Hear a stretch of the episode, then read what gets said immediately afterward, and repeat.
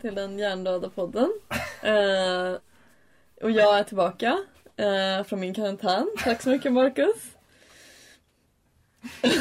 Jag blir typ rädd när du säger så. Eh, jag har då som sagt hjärnbrist idag vilket gör att jag känner mig lite snurrig i huvudet. Så att ni får ursäkta om den här podden blir väldigt så här, flummig från mitt, på mitt håll. Men eh, det ska nog vara bra. Vad har jag att skylla på? Du har inget att skylla på. Alls. Du kan väl börja med egentligen att du, vart har du varit i karantän? Jag var ju tvungen att skicka iväg dig. Ja, jag har ju varit eh, i ett sovjetiskt fångläger då. Nej, Also known as. gulag. nej, nej, jag har faktiskt varit i Paris i en månad. Och bott där. Mm. Och det har varit kul, men ganska kaos. Vilket gjorde att vi inte kunde podda där, för vi hade ju tänkt att podda i Paris. Vi skulle läsa den här. Idag har vi läst eh, Gertrude Steins bok som heter Paris, Frankrike. Och som kom ut på Ellerströms förlag. Och vi, skulle, vi, vi läste ju den här redan innan vi åkte, eller började i alla fall Ja. innan, innan du åkte till Paris. Mm. Och så skulle vi eh, läsa den och podda nere i Paris när jag kom och hälsade på dig i tre dagar. Och det blev inte så. Nej, det blev inte så. För att jag bodde hos en ganska crazy roommate första helgen. Och hade någon existentiell kris. Nej men jag... Ja, det funkade liksom inte jag Nej. hann inte läsa någonting i boken. Och sen kom du och då hann jag inte läsa någonting Nej. ändå. Hur många lägenheter har du bott i nu? Under den här... Du har varit borta en månad. Mm. Och du har bott i tre lägenheter. En, två... Jag har bott i fyra lägenheter och ett hotellrum. Det är alltså mer än en flytt per vecka. Ja, jag har flyttat fem I gånger. snitt. Jag har Ja. flyttat fem gånger under en månad. Det har varit sjukt. Ja. Sjukt kul också. Inte flyttarna men sjukt kul Ja. i Paris. ja. Men in, ja, nej, nej. Vilket, vilket område var bäst? Mm, Om du bortser från allt i kring. Alltså vilket område känner du så här? Det här är ändå att jag skulle säga. Hitta någonting där om ni ska köpa hotell. Alltså egentligen var ju det bästa området där jag bodde först. Med den här Marais. gal... ja, Marais. Ja. Med den här galna tjejen då. Som jag tycker om jättemycket men vi kunde inte bo ihop Nej. för att hon var galen. Ja. Så det kan man väl säga. Nej men så att ehm, det är ju ett skitfint område, alltså det var ju otroligt bra läge på den lägenheten. Men sen bodde jag också i 17 arrondissementet som är västra Paris. Eh, ganska nära Triumfbågen. Mm. Eller ganska nära, typ en halvtimmes promenad. Vi gick ju dit. ja just det, det var det, var det där du bodde. Ja, andra boendet. Ja, ja. Och det var ett jättenice område. Väldigt mysigt. mysigt. Eh, Väldigt så här bra läge, typ. Ja, det enda som var lite weird var väl att jag hade ett scientologcenter typ två portar från min port. Såg du det? Nej. Nej, nej det var för andra utgången. Ja. Så det var typ weird. Vadå, på vilket sätt var det weird? Bara att de var där eller? Ja, Men jag tycker det är så himla konstigt med scientologer. Eller Ja. så här, man gick förbi fönstret och bara L. Ron Hubbard. Jag bara, är de bokaffär eller? Ja, men det, är det, som är så, det är det som är så himla roligt att det är en science fiction författare Ja. som har startat en religion som känns som science fiction. Det Ja. känns så här, kan man komma undan med det i Sverige? Vem skulle liksom... Så här, nu har eh, John Ajvide Lindqvist startat en religion här.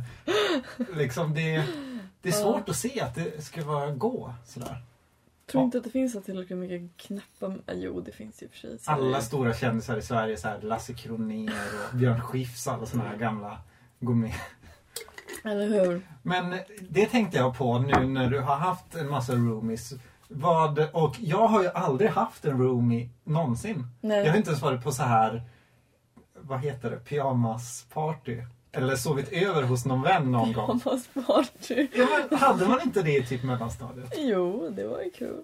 Men vad var det bästa och det sämsta med att bo med mig som roommate? Ja, För- ah, just det, vi bodde ju tillsammans. Ja, det gjorde vi. Eh, det bästa var väl att du typ så här, köpte massa mat och typ fixade massa grejer och, och hade ett jättefint hotellrum som jag aldrig hade bokat. Ja, Alltså vi bodde ju då på hotell i tre dagar tillsammans för att Ja. jag panikade och ringde Marcus och grät typ Ja. och sa kan jag bo med dig? Mm. Ehm, Och vad var sämst? Nu vill jag höra konstruktiv Mm. kritik.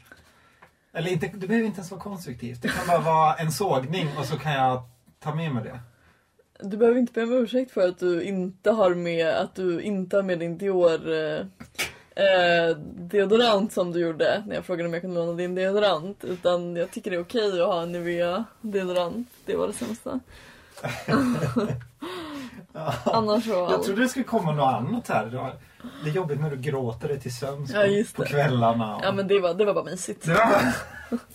Va? Det är någon som har, har det sämre än vad jag. Nej, jag tyckte det var väldigt bra roommate Ja, du tyckte det? Ja, jag var lite nervös för det. Nej, alltså du hade ju inte behövt vara nervös med tanke på vad jag genomlidit innan så... Jo, så sett. Ja, då verkade jag ju bra liksom. Men jag tänkte ändå så här. Man har ju eh, liksom... Man är ju på ett sätt så här hemma. Eller liksom när man träffas 24-7 liksom. Åh gud. Ja, ja, ja precis. Nej, jag bara trodde det var en spindel som klättrade. Jaha. Det är mycket spindlar här. Har du kvar dina sådana här? Ah, nej, nej, jag har inte kvar min lovsnöja. Den har faktiskt försvunnit. Ja. Det är jätteskönt, men eh, ta i trä för att alltså, man vet aldrig när den kommer tillbaka. Jag hade dock, jag fick den faktiskt en gång i Paris när jag bodde i ett rum som jag hyrde. Och så typ kände jag på natten att jag hade fått några bett. Och jag bara herregud, det är verkligen Åh. Men sen så hörde jag ju det lilla ljudet av en Jaha, okej. Så hade det Ja. en mygga och jag bara yes! Ja. Och sen bara fan, jag vill inte bli biten Nej, så sett.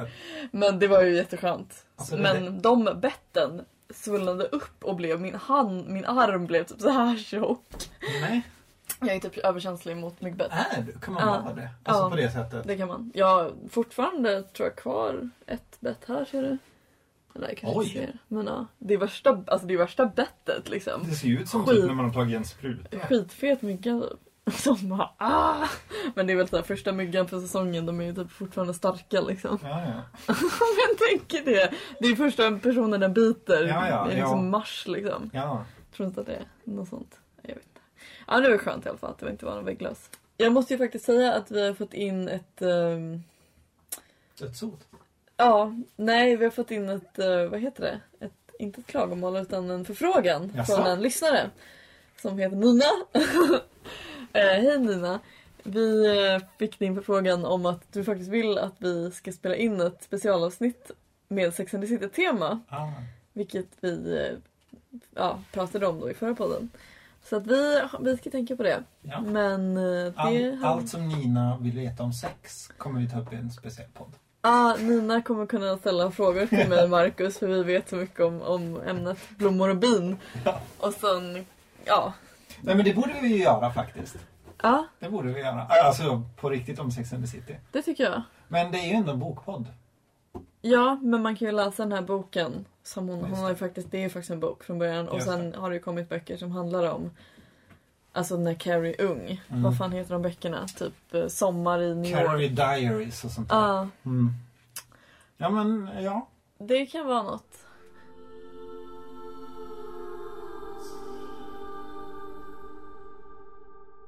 Jag tänkte börja med så vi får en så här ingång på, eller vill du börja på något sätt eller ska jag börja? Börja. Att det hade jag tänkt fråga dig redan när jag kom ner, för jag kom ungefär efter en vecka när du hade varit där nere. Mm. Så i den här boken så går ju egentligen Gertrude Stein igenom massor med eh, liksom ämnen som kanske egentligen inte har något gemensamt förutom att de nuddar vid Paris eller Frankrike på något sätt. Ja. Och då har jag gjort en så här, då har jag försökt samla ihop lite olika påståenden om Paris slash Frankrike. Som lite så här som det brukar vara i typ Lonely Planet, att så här, åh i, i New York så gillar de när man dricksar och bla bla bla. Liksom. Alltså det brukar alltid vara lite om kulturen Ja. dit man åker och så. Så Absolut. då har jag samlat ihop här till ett segment som heter Gertrude Steins Lonely Planet Guide. ah, Och så tänkte jag kolla om det stämmer på dig. Ja, ska vi inte bara säga först vad boken handlar om? Ja, det kan vi göra. Och det kanske jag ska göra då eftersom Gör det. det. har blivit en tradition. Eh, Och eftersom jag inte vet. Eftersom du inte vet vad den handlar om. Nej. Eh, det här är en bok som jag och Marcus sa båda innan vi började spela in att vi vet inte vad vi ska säga om den riktigt. Nej. För att den handlar ju inte om någonting. Den handlar i princip den handlar om att hon säger saker hon tycker och Mm. påstår och berättar som anekdoter om hennes liv. Vad, vad andra fransmän, hur de, vad de har sagt eller berättat för henne. Och så är den ju skriven under andra världskriget och hon är i en stuga med sin tjej Mm. och typ gömmer sig för tyskarna och skriver om Frankrike, hur franska människor är väldigt mycket och hur landet är uppbyggt Mm. enligt henne då. Det är typ det den handlar om. Men du kan köra Lonely Planet-guiden. Ja, då blir, det oli- då blir det bara korta grejer. Får du säga liksom om du kommer på något att säga om det eller om du bara kan säga om det stämmer eller inte. Liksom. Nej, det stämmer inte. Ja. Det känns som att det är någon sån här parlamentet-grej nu. Ja, ska jag säga roliga sak, svar på Ja. alla dina Så frågor. co- coach så här. Prata som en, Tips från coachen. en från södra Frankrike. Ja, exakt. Parisare är moderna när det gäller teknik men tradition värderas alltid högre. Eh, ja, alltså jag har ju sett många med iPhones i Paris. För är wifi? Är det wifi överallt? Nej, typ inte. Nej. Eller? För i, i, till exempel i Italien Mm. har jag varit två gånger. Båda gångerna så har det varit så här. Okej, på hotellen du kan få så här, koppla upp det på ett modem för typ två euro per kvart. Liksom. Det är vad Oj. som finns. Nej men det tror jag är lite modernare. Alltså jag, jag uppfattar väl dem som ganska moderna så med, med typ tekniska prylar men jag tror inte lägenheterna är ju inte så jävla tekniska. Nej. Alltså jag menar okej nu har jag bott i liksom shacks men alltså Ja, folk har ju så här en tvättmaskin från typ 1800-talet liksom som man bara hur fan funkar den här? Och de har visat mig tre gånger hur den funkar. Jag fattar fortfarande Ah, okej. inte. det finns många katter i Paris. Äh, mer hundar. Mer hundar. Ja. För- jag var ju där tre dagar, jag såg inte en enda katt. Såg du det? Alltså jag såg typ lite katter när jag var på en kyrkogården i Montmartre. Så här, Som man verkligen tänker sig Mm, katter gud. som hoppar runt på gravarna, Ja. typ bor i gravarna. Åh, vad fint. Ja det var faktiskt fint. Men ehm, nej, jag bodde ju med katten från helvetet sista veckan. bodde med en kattunge i en etta och den var galen. De flesta sköter sig själva och det blir sällan bråk. Känns det som en trygg stad liksom? eller? Nej, Nej. så jävla inte. Inte? Alltså Paris är nog den otryggaste staden jag varit i faktiskt. Eh, För kände jag, alltså man, det är ju liksom som tjej, alltså du kan inte typ gå hem själv sent på kvällen. Det var obehagligt. Ja men alltså så här, det har inte hänt mig någonting, Nej. ska jag tillägga. Men jag har ju hört om jättemånga som har, alltså typ man sitter med mobilen på tunnelbanan, folk snor den. Alltså så, här, så sjukt mycket sådana grejer liksom har jag hört om från Jaha. kompisar. Och det var ju till och med att jag hjälpte en man som, skulle, som hade blivit av med sin plånbok och jag betalade Ah. hans flygplansbussbiljett. Ah, För att han hade blivit Men- rånad på sin plånbok så här, typ en kvart innan. Hur tacksam var han egentligen? Han, gav han skickade pengar sen. Gjorde han? Mm, han skickade pengar sen. Jag var så här, gud kommer jag kunna lita på honom liksom? Att Ja. han faktiskt gör det. Men han mejlade mig direkt när han hade kommit hem till Ah, Italien och bara men- hej nu skicka pengar. Okej.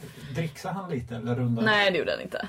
Men fast vad fan. Lite, Ja jag hade hoppats på det. lite dåligt faktiskt. Ja lite dåligt men vad fan. Men i alla fall och, och, och så här, ja men verkligen alltså osäker stad speciellt som ung tjej. Alltså verkligen och sen jag tror inte att jag bevittnar något slagsmål nu men jag har ju varit i Paris förut och då har jag bevittnat både så här ett slagsmål och en person som så här dog typ 20 meter från Men mig. Det har jag inte hört. Nej men alltså då satt jag vid Sacré Coeur Ja. med några vänner eller franska vänner. Och så var det liksom jättemörkt så att jag såg ingenting och så var det typ att någon, det var något gäng där och så någon kille som blev knuffad nerför trapporna på Sacré Coeur. Och ja, alltså vi fattade liksom inte vad som hände riktigt för det var liksom inte så här. Alltså det var nära oss men det var liksom, vi såg ingenting och det var liksom Vi trodde väl bara att han ramlade ner för trapporna och sen var det okej. ja. Och så kom det typ en ambulans här. Och då sa de, fransmännen, de bara det här är inte en ambulans, det här är så här dödsbilen. Alltså typ. Åh, Och vi bara herregud. Alltså Men shit. Men blev ni så här vittnen sen? nej, alltså vi såg ingenting. Alltså, Nej, vi, nej. satt, vi satt ganska nära men Men vi jag satt tänker om polisen frågar er eller sådär. Nej, alltså vi satt liksom typ bara, Jag kommer inte riktigt ihåg men det var liksom inte som att vi såg någonting. Nej, för att nej. annars hade vi ju bara, vad fan händer? Utan det är liksom, det, jag tror att det var antingen var det så för mörkt eller att vi satt liksom runt ett hörn eller någonting. Alltså jag kommer inte ihåg men något sånt. Ja, ja men ja. Gud vad konstigt. Eller så att det är så här, ja. Alltså jätteotrygg stad tycker jag det känns som. Man kan inte slappna av alls. Som, speciellt inte som ung tjej. Parisare korsar gatan orädda Ja, det stämmer. hela tiden. Det Ja. stämmer. Eh, Vilket man själv inte gör. Och bara herregud, När det man kommer går ut bli lite, om du går ut lite innan då, och det kommer en bil som inte ser ut att stanna, då går man lite tillbaks. Ja, Men man parisare- springer typ tillbaks. Ja. Medans parisare bara här, Ja. ställer sig mitt i gatan och Som bara Supremes, du gjorde en sån här Supremes. Ja, Supremes Start. hand. Ja. Ja. Mm. Parisare pratar ej partipolitik. Jag har bara frågat en fransos om politik. Mm. Eh, och då tror jag vi bara pratar ganska allmänt om läget nu. Att de gillar inte Hollande alls. Nej. Även fast de inte gillar Sarkozy så gillar de honom typ mer för att han är typ skön. Och det är typ typ franskt. så det, det är typ det jag vet. Ja. Parisare är bra klädda, bättre än New Yorkare. Ja, det är bra för mig att svara på faktiskt. Ja. Ehm, ja. Jo, men alltså jag tror att i allmänhet så är ju parisare väldigt så här bakklädda. Men s- alltså jag tycker så här att ja, alltså de är i allmänhet bra klädda. Men eh, det är inte alltså jag tycker man alltid hör så här, ah, i Paris kan du vara uppklädd som helst, ingen kollar. Man bara, det stämmer inte. Ja, okej. Alltså verkligen inte. Alltså jag tycker att de flesta har ganska nedtonade kläder men typ eleganta. Okej. Men om någon kommer i värsta crazy outfiten så kollar ju alla. Men det är alltså en, en genomsnittet är ganska högt. Men de här topparna finns inte riktigt som du önskar. Nej, precis. I New York klär sig folk också bra men jag tror inte att folk har samma så här, vardags eleganta stil som många fransoser har. Eh, Gertrude Steins sista punkt i sin eh, Lonely Planet Guide. Franska barn blir sällan tillrättavisade eftersom de är så vettiga från början. Ja, den har jag också typ tänkt på när jag läste boken. um, alltså det känns ju som att franska barn är väldigt upp- väluppfostrade. Men jag tror att det är precis tvärtom, att de blir tillsagda hela tiden. Inte att Ja, de så här, det så? från början att de är helt jävla... Alltså, det, det är ju inte så liksom. Men de har en hård barnuppfostran då kanske? Ja, de får ju slå sina barn i Paris. De får det? Ja, de får det. Sen vet jag inte om de gör det så mycket, men jag har många vänner som jobbar som au pairer ju. Och då är det ju ofta att föräldrarna så här, inte slår dem, alltså du vet, så här, ger dem en rak höger, utan de får en liten så här dask liksom. Jag tycker, huvudet eller jag tyckte inte, för vi var ju och, och åt några gånger, jag tyckte aldrig man hörde någon barn som skrek eller sådär. Nej, Ute aldrig. Eller, jag kan knappt jätte- komma ihåg att det fan var barn i Paris. De är jätteväluppfostrade. Ja. Jag vet fan inte hur de gör. Det kanske är det där med att slå dem. Det kanske kan vara något. Något vi ska ta till oss här. Vi ska bli så mer kontinentala här i Sverige tycker jag. Nej, jag vet inte. Men de är väldigt söta franska barn i alla fall. Ja, då var, det, då var det egentligen några grejer som stämde. Det var en, två, tre, typ fyra grejer som stämde ändå. Ungefär hälften som Mm. fortfarande är... Då kan vi säga att det var inte bättre förr, men nästan. Bra sagt.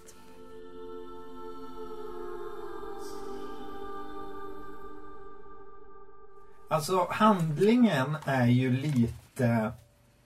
Det känns ju inte som krigstid för hon är ju ganska lättsam genom hela boken. Det känns ju nästan lite som att det är så här spanarna-nivå liksom. Hon är väldigt jolly hela Ja. tiden för att använda ett engelskt uttryck. Ja, Hon är så här, ha ha ha och sen var det en hund som kom landsvägen Ja. och den var så gullig. Typ mamma, jaha. ja, hon är väldigt lättsam kring det här med kriget också. Hon är väldigt ledsam kring det här med kriget. Eh, Men det tror jag att han skrev för att Jonas Ellerström som har förlaget skrev ju efterord. Mm. Och då tror jag att han skrev det väl, att han skrev att eh, hon är väldigt så här hela tiden. Men med lite mörka undertoner som kommer in ibland men det inte, syns inte så mycket. Nej. Det är ju också lite så här konstigt för att hon... Eller det var många grejer som man sitter och känner så här när man vet att den är skriven 39 Ja. och 40 blir Paris ockuperat. Mm. Och hon träffar ju Chanel, Coco Chanel vid ett tillfälle i den här boken. Mm. Och då säger Coco Chanel, hon klagar så här på kriget och klagar på män, att män ska hålla på och kriga hela tiden och slåss. Ja. Och säger typ, ja men vi är i alla fall fria här i Paris. Och så vet man att så här, ett år senare kommer ni inte vara det. Mm. Och hon har, har ju ingen bra förflutet med nazismen liksom. Nej, nej det hade hon ju inte men hon försökte väl, hon utnyttjade ju sig, alltså sina talanger Ja. som kvinna för att ta sig ur. Hon sket ju i vem som sida som Ja, hon var på ju opportunist mer än nazist liksom. Ja men hon sket väl vilken sida vem någon var på. Hon ville Ja. bara klara sig. Ja. Det tror jag det handlade om för henne liksom. Men eh, jag vet inte, alltså den här boken som sagt som jag sa är ju väldigt mycket att hon säger olika saker så här. Så här är det. Mm.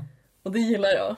Ja. Alltså jag gillar att hon är så här cool kvinna på 40-talet liksom som bara så här är det, så här är det med det här, så här är det med det här. Alltså det är ganska skönt att, att vara så. Sen kan man väl tänka liksom som jag, det kanske inte är, blir den absolut mest spännande bok jag läst av att bara säga det här är så, tycker jag. Eller inte tycker jag, utan bara det är Mm. så. Men det, det, det är kul och jag tycker det var så kul att läsa den här boken. Eller jag tycker det var kul att läsa henne för att jag har velat läsa henne jättelänge. För att hon är ju en så jävla cool kvinna Mm. som har verkat Alltså hon har ju inspirerat, liksom, hon känner ju alla och det märker man i den här boken. Hon känner Hemingway, hon känner Picasso, Mm. Chanel, bla bla bla. Ja. Och att hon liksom Ja, alltså hon inspirerade ju alla dem men hon är inte alls lika känd. Så, såklart. Nej. Eftersom hon är kvinna liksom. Som, som det alltid är. Liksom. Hon var ju inte stor då. Hon var väl stor med en bok, vad jag fattar det som. Eller i alla fall det jag har googlat mig fram till. Att hon var ju inte, det var ju inte, alltså Picasso var ju stor då. Ja. Under sin tid. Men hon var ju inte så stor i början i alla fall. Alltså hon har ju skrivit den här äh, En ros är en ros är en ros. Ja. Som är väl hennes mest kända typ rad. Fras, ja, ja. ja. Det är ju Mm. den här boken om hennes flickvän. Ja. Mm. Och sen var hon ju, ja, och det är också coolt att hon var ju Mm. lesbisk och hon levde med samma kvinna Ja. hela sitt liv. Ja. Och det verkar ju inte ha varit en grej liksom. Nej, alltså hon är Det ju... tycker jag är så jävla... Hon är ju verkligen, alltså i allt är hon ju supermodern i den här för att den är ju typ som en blogg den här. Ja, den är, Alltså, den- det har jag inte tänkt på men det är den, Den ju. är ju som en blogg slash podcast Spanarna. Lite så här, alltså bara Ja det här tänker jag och så kopplar jag ihop det till något som pågår just nu och så drar jag någon sorts slutsats av det. Så här, och det är väldigt så här åsikts... Och också stilen är ganska bloggig liksom. Ja. Eh, så här, hon är, har ju en speciell kommatering och hon, den är väldigt pratig på det sättet. Liksom. Mm. Så hon har ju verkligen en, en, en spe, extremt speciell stil. Jag tänkte att jag vill läsa lite roliga grejer hon har skrivit sen. Men hon Ja. skriver ju väldigt kul. Väldigt roligt, väldigt bra. Men det är lite svårt att läsa den i början för att man inte är van vid att det är inga komman och sådär. Ja, framförallt att det kommer på konstiga ställen. Ja, man bara, va? Eh, Nu måste jag läsa om den här meningen. Ja. Typ så. Man snubblar lite över meningarna. Men det är ju helt uttänkt från hennes sida liksom, det märker man ju. Men det måste ju vara sjukt modernt att läsa det då. Ja. Alltså sådär, genom att det ändå går nu att läsa det som utan... Den, är ju, den känns ju ändå inte mossig liksom. Nej, jag tycker att den känns modern och att det känns som hon... Alltså, hon är ju så eh, häftig person på något sätt. Liksom, allt det här med att hon, hon hade de här salongerna i Paris dit Mm. alla kom. Alla ville vara hennes vän. Hon liksom, ja men Hemingway kom till henne när han inte visste vad han skulle skriva. Ja. Han hade så här blockage liksom. Så hon har ju hjälpt alla och så har hon inte alls blivit lika känd själv. Och det är ju så Ja. klassisk här, kvinnogrej. Ja. Och sen att hon ja, var tillsammans med hon Alice B. Toklas. ja, Och så skrev ju de en kokbok. Just det. Som handlar om, eller det är massa recept med så haschkakor och grejer i den. Ja, hon var ju tydligen den som uppfann, eller den som Ja. gjorde det populärt med Eller hur? hash brownies liksom. Ja, alltså jag kommer ihåg när jag gick på Ölands skrivarlinje att vi försökte få tag i den kokboken. Men det vi lyckades inte med. Men att alla bara åh coolt! Det var hon som kom på det här, vi vill läsa henne. Typ den. Folk Det är också ett så här, det är det man blir ihågkommen för. Också. Ja. Och att man var liksom så här um, ihop med Gertrude Stein. Det är ändå ganska bra renommé. Mm, det är ganska bra. Så att hon är ju, ja, så här powerkvinna liksom. Jag var ju och såg hennes grav också, i gravsten i, på Père Lachaise. Ja, just det. När det regnade. Och eh, däremot missade jag att henne, det läste jag först efteråt, att hen, alltså Alice eh, är ju begraven på samma plats. Fast på, hennes namn står på andra sidan gravstenen. Mm, vad fint. Ja, Ja, nej, men man är ju lite intresserad av det där, alltså hur det funkade att vara öppet lesbisk. ja. Men jag vet inte om det, det finns säkert någon så här en memoar om henne men jag vet inte, jag känner inte till någon. Nej. Det hade varit kul att läsa. Ja. För känns, jag tycker det kanske känns nu efter att ha läst den här boken som att hennes liv är mer intressant än hennes Ja. skrivande. Men det känns lite som med Gertrude Stein att så här, jag vill gilla henne mer än vad jag gör. Ja. Känner du samma sak? Men känns inte det här lite som en sån här mellanbok? Typ Jo. som så här Carl-Johan Wallgren skriver en Berlinbok. Det är kanske inte den som är hans så här författarskaps... Liksom. Jag har inte läst Carl Johan Wallgren. Nej, inte jag heller. Jag skulle Mm. aldrig orka. Jag vet typ inte ens vad han skriver för något. Nej. Men ja, Är det inte ganska mustigt och så här dvärgar som cyklar på enhjulingar och har mustigt. Dvärgar, enhjulingar, ångest. Det Men är det låter inte som lite- något för mig. Ja, men lite så här cirkusångest, typ. Tänker jag. Uh, alltså jag, jag Alltså- vet inte. Det här ska vi inte klippa bort varje gång. Nej, jag vet faktiskt inte vad han skriver om. Jag har aldrig fått någon uppfattning om honom. Vem han är eller vad han skriver om för konstiga grejer. Men ehm, ja, jag har aldrig varit sugen på att läsa honom heller. Nej. Det kan jag inte säga. Nej, men jag tänk, jag, det känns som en sån här liksom man skriver som, jag läste den här François Sagan har jag läst om himla många gånger som heter I ett, I ett kärt minne som är Hon skriver lite liknande att det är så här det florerar förbi massor med kända personer hon har träffat men hon typ berättar inget spektakulärt om dem utan det är liksom precis som i den här, alltså när hon träffar Picasso så pratar de om att Gertrude Steins eh, hund har dött och att alla råder henne att köpa en ny hund, kalla den för samma namn, Ja. alltså köpa en likadan ras, kalla den för samma namn och bara fortsätta som ingenting har hänt. Och då har Pablo då eh, redan testat det här och tycker att nej, nej, det, får du inte, det ska du inte göra, det är ingen bra grej liksom. ja. Så det är inte direkt några toppenanekdoter på det sättet. Nej, för jag tycker det är ganska härligt att just den anekdoten är med. Att just den grejen är om Picasso. Att det är såhär, man bara okej. Ja, men det är ingen högsta kasten liksom Nej. varning sådär. Nej, gud. Har du läst den? Ja. Ja, jag med. Mm. Nej, nej det är det inte. Men det är lite intressant med den här boken för att den heter ju Paris, Frankrike. Men den handlar ju inte så mycket om Paris. Den handlar ju mer om, om landet, Mm. landsbygden. Eller ja, det handlar ju om Paris viss del men det är ju, jag, tror, jag var mer så här: okej nu kommer hon säga gator och... Ja. För att nu när jag varit i Paris så har jag också läst, samtidigt som jag läst den här så har jag läst eh, Stig eh, Claesson, eller vad heter han? Slas, som du hatar att jag säger. Men Stig Claesson, jag tror inte att folk vet vem det är. Man Nej. måste, bara, man måste Ja, säga Slas. Du får, säga, du Ja. får eh, amnesti för det. Ja, hans bok Efter syndafloden. Mm. Och den är väldigt namedroppande hela tiden. Det är så här, nu på den här baren, nu på den här Mm. gatan, nu på den här metron. Så. Var inte du på ett av hans... Jo, jag var på hans stamhak och åt råbiff. Ah, var det gott då? Ja, det var helt okej. Alltså, stället var ju verkligen ingenting så här speciellt. Okej. Men jag tänker att det har förändrats en del sen han hängde där. Jo. Men eh, ja, det var, det var nice liksom.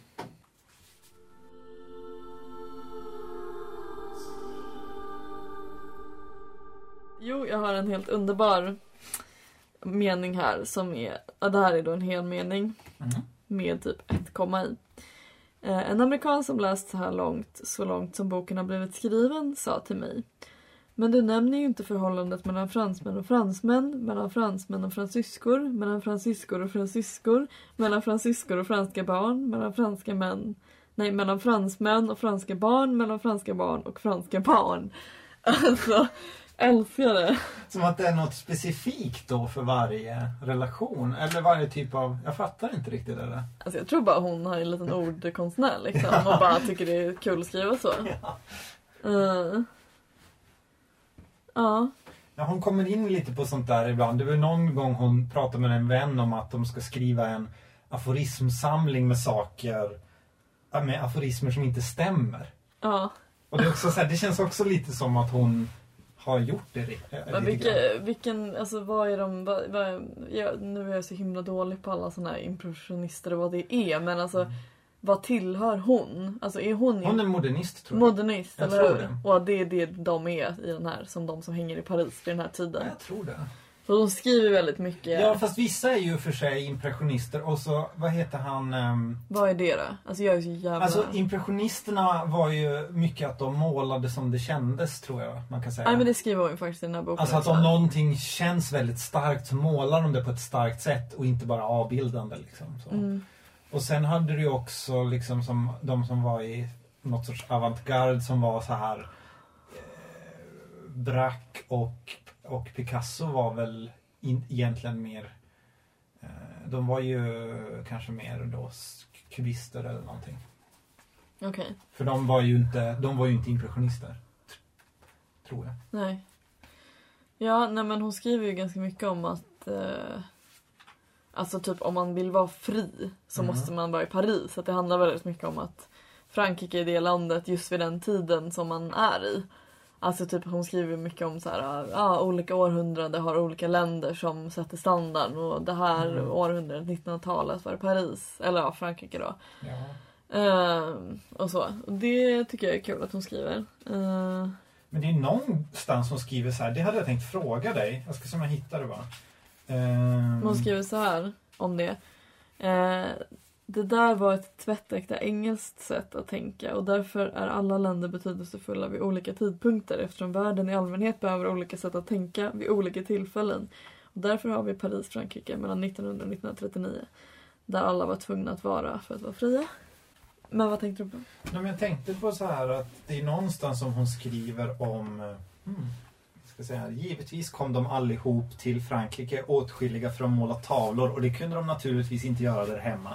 Eller för att skriva, det kunde de inte heller göra där hemma. De kunde vara tandläkare där hemma, det visste hon allt om redan innan kriget. Amerikanerna var ett praktiskt folk och tandläkekonsten är en praktisk konst. Alltså jag tycker det låter som att hon driver också lite med det där. Att man måste vara i Frankrike för att måla. Eller menar hon det bokstavligt så här? Ja, måla tavlor kan man ju inte göra, göra där hemma direkt. För det är klart man kan. Ja. Egentligen. Men jag vet inte om hon menar för att det känns som att den här konstnärsmyten om Paris är ju mycket hon och hennes salong som är upphovet till ändå. Ja, alltså jag vet inte. Jag tänker väl att, att det var lite annorlunda alltså längre bak i tiden. Jag menar nu kan du ju verkligen, du har liksom ett konstnärscommunity typ varje storstad. Det kanske inte fanns på samma sätt liksom. Alltså typ alla svenska konstnärer åkte ju också till Paris Mm. Då. Även om de inte blev lika Ja. kända och de kommer inte in i Gertrud Steins salong och för töntiga.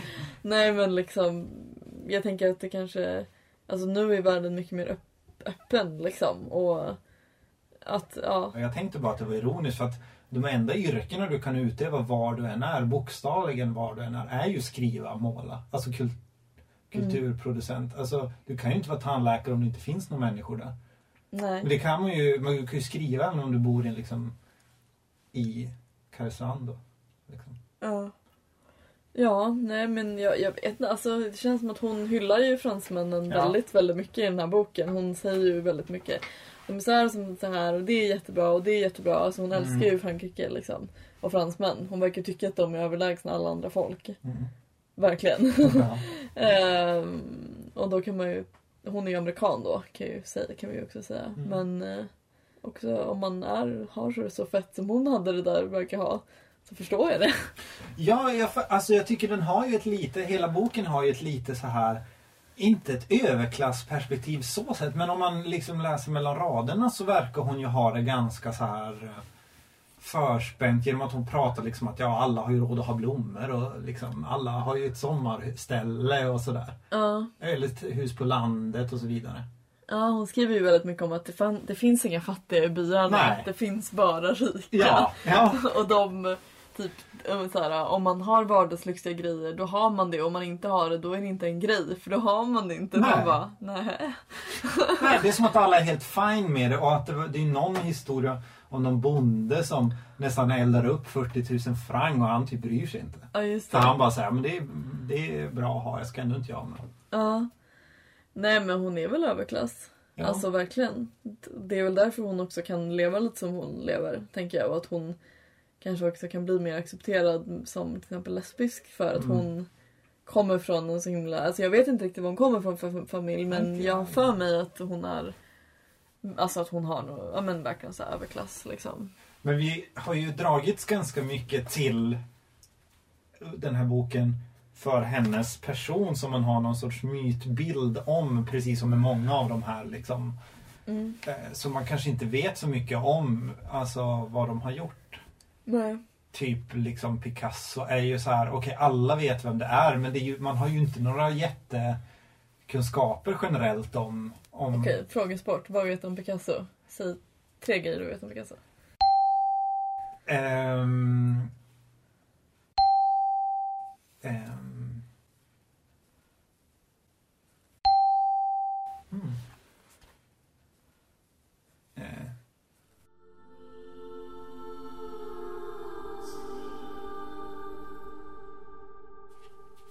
Men kände du dig besviken när du läste den eller?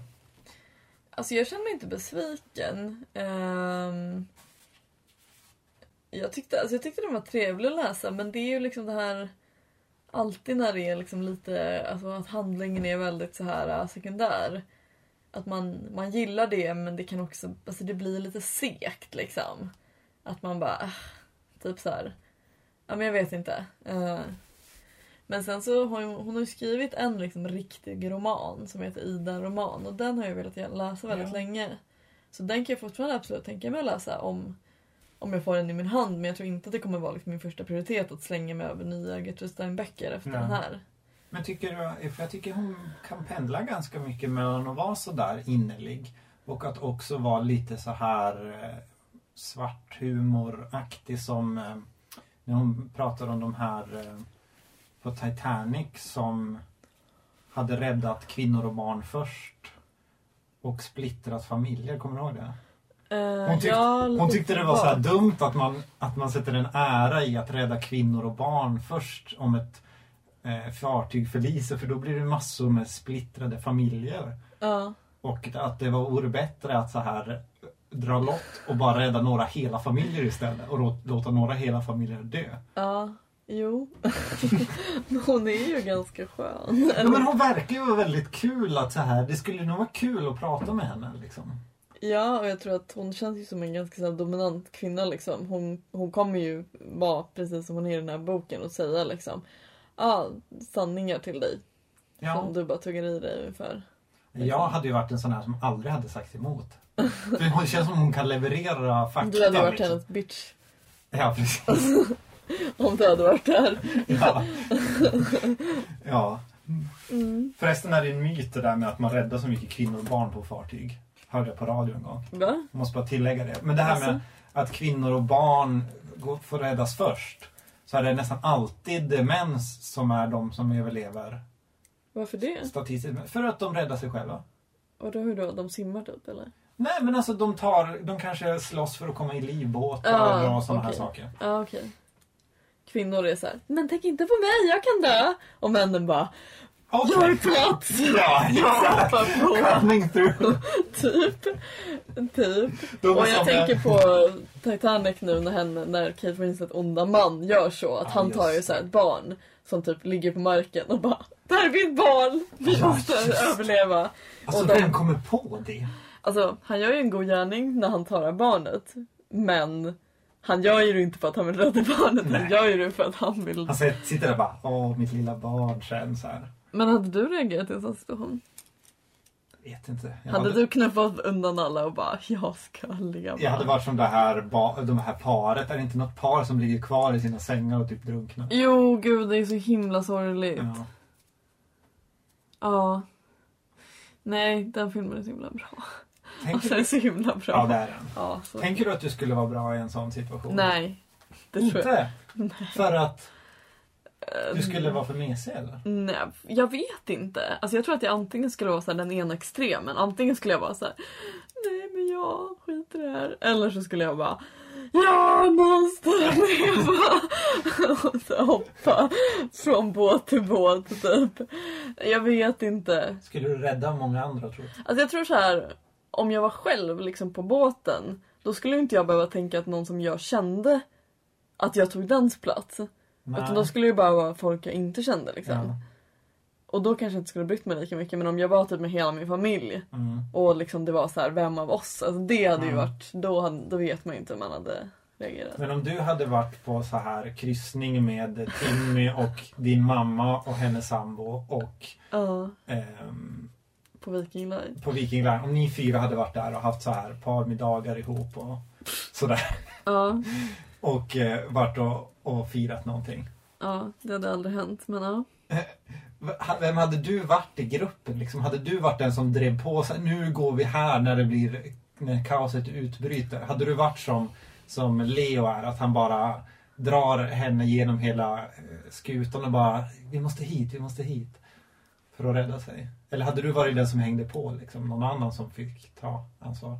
Gud vad svårt. Alltså jag tror att min mamma hade nog tagit täten ännu mer än mig. Ja. Men jag tror aldrig det hade hänt för att jag hatar färjor så jävla mycket.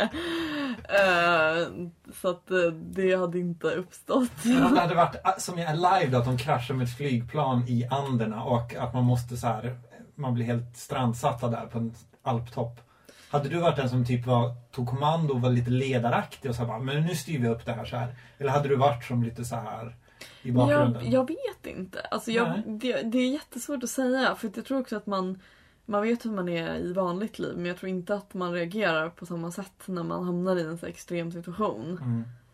Eller jag kan ju bara tänka det enda, alltså jag, och jag liksom, för jag kommer ihåg att Ja men typ det här när man tror att man ska bli attackerad, hur man reagerar då, att man vet inte. Mm. Och eh, en, alltså precis när jag och Tim hade flyttat in i vår förra lägenhet i, i Majorna så var jag ensam där.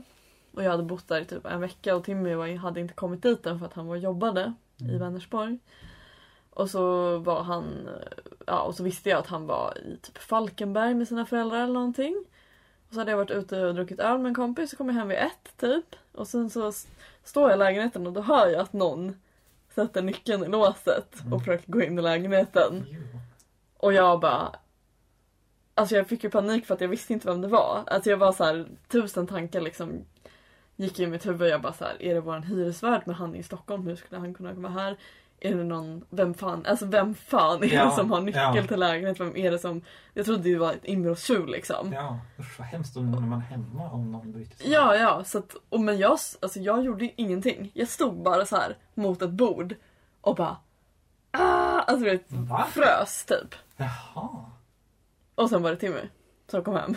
Yikes. Du, du gjorde ingenting. Du tog inte ens tänkte så här, vad ska jag göra om det Nej, jag tog något? inte upp liksom någon jävla stekpanna eller Nej, någonting. men varför inte då? För det kändes pinsamt om det hade varit Timmy eller, Nej men alltså, eller var det, är bara att du man, bara frös? Nej men man, det är ju det jag menar, man tänker inte. Man, man har inget så logiskt Nej. så här.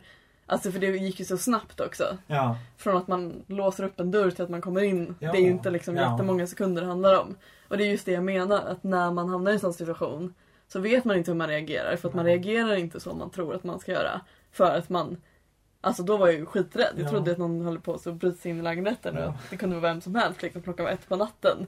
ja. Eh, så att, och då gjorde jag ju ingenting. Usch vad hemskt att få se sitt, sitt sånt krisjag och så är det att man bara står. Ja, det är ju skitdåligt. Men, Men nu- det är ju inte säkert att det skulle vara samma sak för det beror ju på vilken Ja. situation det är. Men ja, då gjorde jag ju så. Så att vi får se liksom. Men det är ju därför man ska gå i så här eh, eller som när man gör lumpen och, och sådär eller om man går i självförsvarskurs eller något. Det är ju för att du ska slippa tänka och ta ett beslut Ja. när det väl händer något utan du ska bara göra för du har det i ryggmärgen liksom. Men jag är typ jätteseg alltså med sånt där. Om jag ser någon sån här bråk på gatan Ja. tar det väldigt lång tid för mig innan jag tänker så här, jag kanske borde göra något. ja. Alltså jag, jag är bara så himla seg. Men liksom. pratade inte vi om det? Det finns ju ett radioprogram som jag hörde på på nyårsafton där det var om vad folk gör i krissituationer. Att det är jätte, alltså, för det var om så här um, eh, angående panik. Att, att man är ofta rädd för att folk ska få panik i sådana situationer. Att man kanske inte går ut med liksom information som kan vara så här eh, farlig. Mm. För att man är rädd att folk ska få panik och att det ska vara värre än det farliga. Liksom. Okej. Men att tydligen var det så att folk är tvärtom. Det dröjer, det dröjer väldigt länge innan man får panik alltså. Att det, det kan vara så att brand, för de hade ett exempel, de gjorde olika tester då. Att om man var på bio och det gick ett la, brandlarm eller någonting under filmen så restes inte folk. Utan Fast de, det är ju bara för att man är så här, men det är bara fel. Alltså att det typ Jo. utlöses av så här misstag. Ja precis, men alla, alltså de sa då att det är ju för att liksom man vill inte framstå som så här Ja men det är ju bara fake. varför Mm. chansa? Men samtidigt vore det ju mer rimligt att vara så här, okej det kan ändå vara ett riktigt varför chansa och sitta kvar? Ja. Det är ändå lite med livet som insats man inte vill se dum ut liksom. Ja, men det tror jag många gör. Och speciellt typ med, alltså speciellt med såna här grejer som är lite så här, ja men som det och så här Mm. att det är lite så här, det är inte uppenbart att det är en Nej. livsfara liksom. Okej om någon kommer med en pistol, ja då, då springer jag nog därifrån jävligt fort. Ja. Men om det bara är något så här litet bråk, det är långt bort. Då är man så här, ja men det är säkert lugnt. Nej men alltså, Ja. man är, eller så är jag i alla fall. Ja. Och sen kommer jag på efteråt, oj, liksom vad fan vad Ja. dum jag är. Jag känner mig så jävla dum liksom. Ja, jag tror jag också har ganska dåligt så här civilkurage. Men jag tror jag nog skulle rädda mig själv ändå. Ja men jag tror jag skulle rädda mig själv också. Alltså om det var typ en båt. Men det, det jag tycker är det värsta är det här. Det är att man skulle vara med någon annan i en krissituation som man inte känner. Ja. Att behöva sitta så här. Typ om man har kraschat i Anderna som är live. Att behöva sitta och hänga med dem där. Ni är så jobbiga. Men hur gick din franska kurs? Tyckte du det gick bra eller? Ja, men jag kan ju inte så mycket franska. Alltså jag har inte läst franska i skolan innan. Nej. Så om man läser tre veckor franska så blir man ju inte jättebra. Nej, men jag tänkte ändå sådär att Jo, du men- vågar säga Ja beställa men och så. jag har ju försökt, jag kommer ihåg att jag skulle beställa då eh, Typ vad säger man? Un galois bleu, s'il vous plaît? Mm. Alltså, Ja. och de bara ja, vad säger du? Typ och jag bara ah, Galois, alltså man ska uttala det så liksom, bleu Och de bara ah Galois bleu! alltså de är ju så, allting är så roligt när de- man ska uttala allting så, man känner sig som värsta La la la la! Ja, så det är ändå lite så. Ja men alltså. det är jättemycket så. Ja. Vi hade ju på lektionen en dag att alla stod i en ring och skulle göra olika så här äh, armrörelser och säga olika så här bara, alltså läten typ så här. Åh! Åh! Alltså sådär. Och alla bara, alla tyckte det var så jävla pinsamt typ. Ja gud, det hade inte jag kunnat. Fast jag tyckte inte det var så himla pinsamt men alla andra var så här skitomogna typ och bara Haha! Det här kan vi inte prata om, det här är jättepinsamt. Jag bara men åh. Give it a break, alla gör samma sak. Det är inte farligt. Ja. Nej men du har ju lite teater. Jo fast. Alltså om alla gör samma sak. Det är ju Ja. värre om man ska göra det själv inför hela klassen. Ja, men just stå sådär in i strumplästen. Ja. Det var faktiskt inte i Nej strumplästen. men ändå, det känns lite sådär. Ja, nej men det är lite kul med att man måste, man bara försöka uttala alla ord så jävla överdrivet. Då säger Mm. man rätt, typ. Alltså jag gav ju upp helt den lilla franska jag kunde när jag var nu och, och, och struntade ju helt i det. För jag, första gången när jag var i Paris då var det en så här the curse of liksom att jag beställde fel dricka hela tiden. Har jag sagt det? Nej. Va? Alltså första kvällen Du när... försökte säga någonting och de missuppfattade Ja, för att jag tyckte ändå så här, ja men beställa, det kan jag ändå göra liksom. Ja. Så första kvällen när jag kom så skulle, så skulle jag beställa gin tonic. Fick ett halvt highballglas med gin Ja. och en liten karaff med vanligt vatten bredvid. Gud vad äckligt. Ah, Alltså, ja, helt sjukt. Och jag vågade ju inte skicka ut det så jag fick ju dricka det. Liksom. Till, för det var det enda jag hade beställt till liksom, middag. Och sen nästa dag så skulle jag beställa så här på, um, det var tror jag på en sån här tabaksställe. Mm. Ska jag beställa så här varm choklad utan vispgrädde då för jag tycker de, det är alltid för mycket vispgrädde liksom. Mm. Så ska jag beställa utan det. Ja, fick jag en kopp med vispgrädde och i botten var det lite smält så här choklad. Och det var verkligen så här, det var en hel kopp med grädde bara. Det var det precis det du inte ville ha liksom. Ja. Och sen var det att en kväll när vi hade varit och firat Katrin när hon fyllde år, vi åt ju så här födelsedagsmiddag här. Mm. Så skulle jag beställa te. Okej. Fick en kopp med varmt vatten och en citronskiva. Men gud vad misslyckat. Ja, och nu när vi var ute på den där Afrikanska museet slash baren Mm. första kvällen. Ja. Då fick du fel grej igen. Fast Ja. det var ju för att du Jo. inte visste vad det var Nej, och men det var- tog något. Ja, men det var ändå som att det fortsatte lite sådär. Ja för jag fick ju en, en stor drink som var jättegod. Den var asgod. Och du fick typ ett jättelitet glas med en skitäcklig drink Ja, det som var var typ- skitstark. Jag tog det som hette enklast att säga och det var på engelska liksom. Ja, Så tog jag det, för alla andra hette ju typ så här något svårt. något svårt ja. Ja. Och det var typ en mosad lime, rom och så här Stora sockerbitar i. stora sockerbitar. Och ett jättelitet glas. Ja. Du betalade typ 70 spänn för den. Ja. Har du något mer att säga om... Om det, om henne. Ja, nej, eller om, om boken. Jag har inget mer att säga om boken. Har du inte det? Jo, kanske, jag vet inte. Alltså jag har bara så himla många citat som jag har liksom strukit under men det känns, ja, men det känns lite så här ovärt att bara läsa upp olika citat. Men eh, i slutet av boken så ser Gertrude Stein en pojke som sitter och gråter vid Seine. Och då skriver hon så här. Stora tårar rullade ut från hans kinder. Vad står på? frågade jag henne. Alltså hans mamma typ. Åh, sa hon. Sorg. Men det går över. Han har blivit kuggad i tentamen, men det går över. Och helt oberörd satt hon vid hans sida och det var djup sorg. Men som hon sa, sorg går över.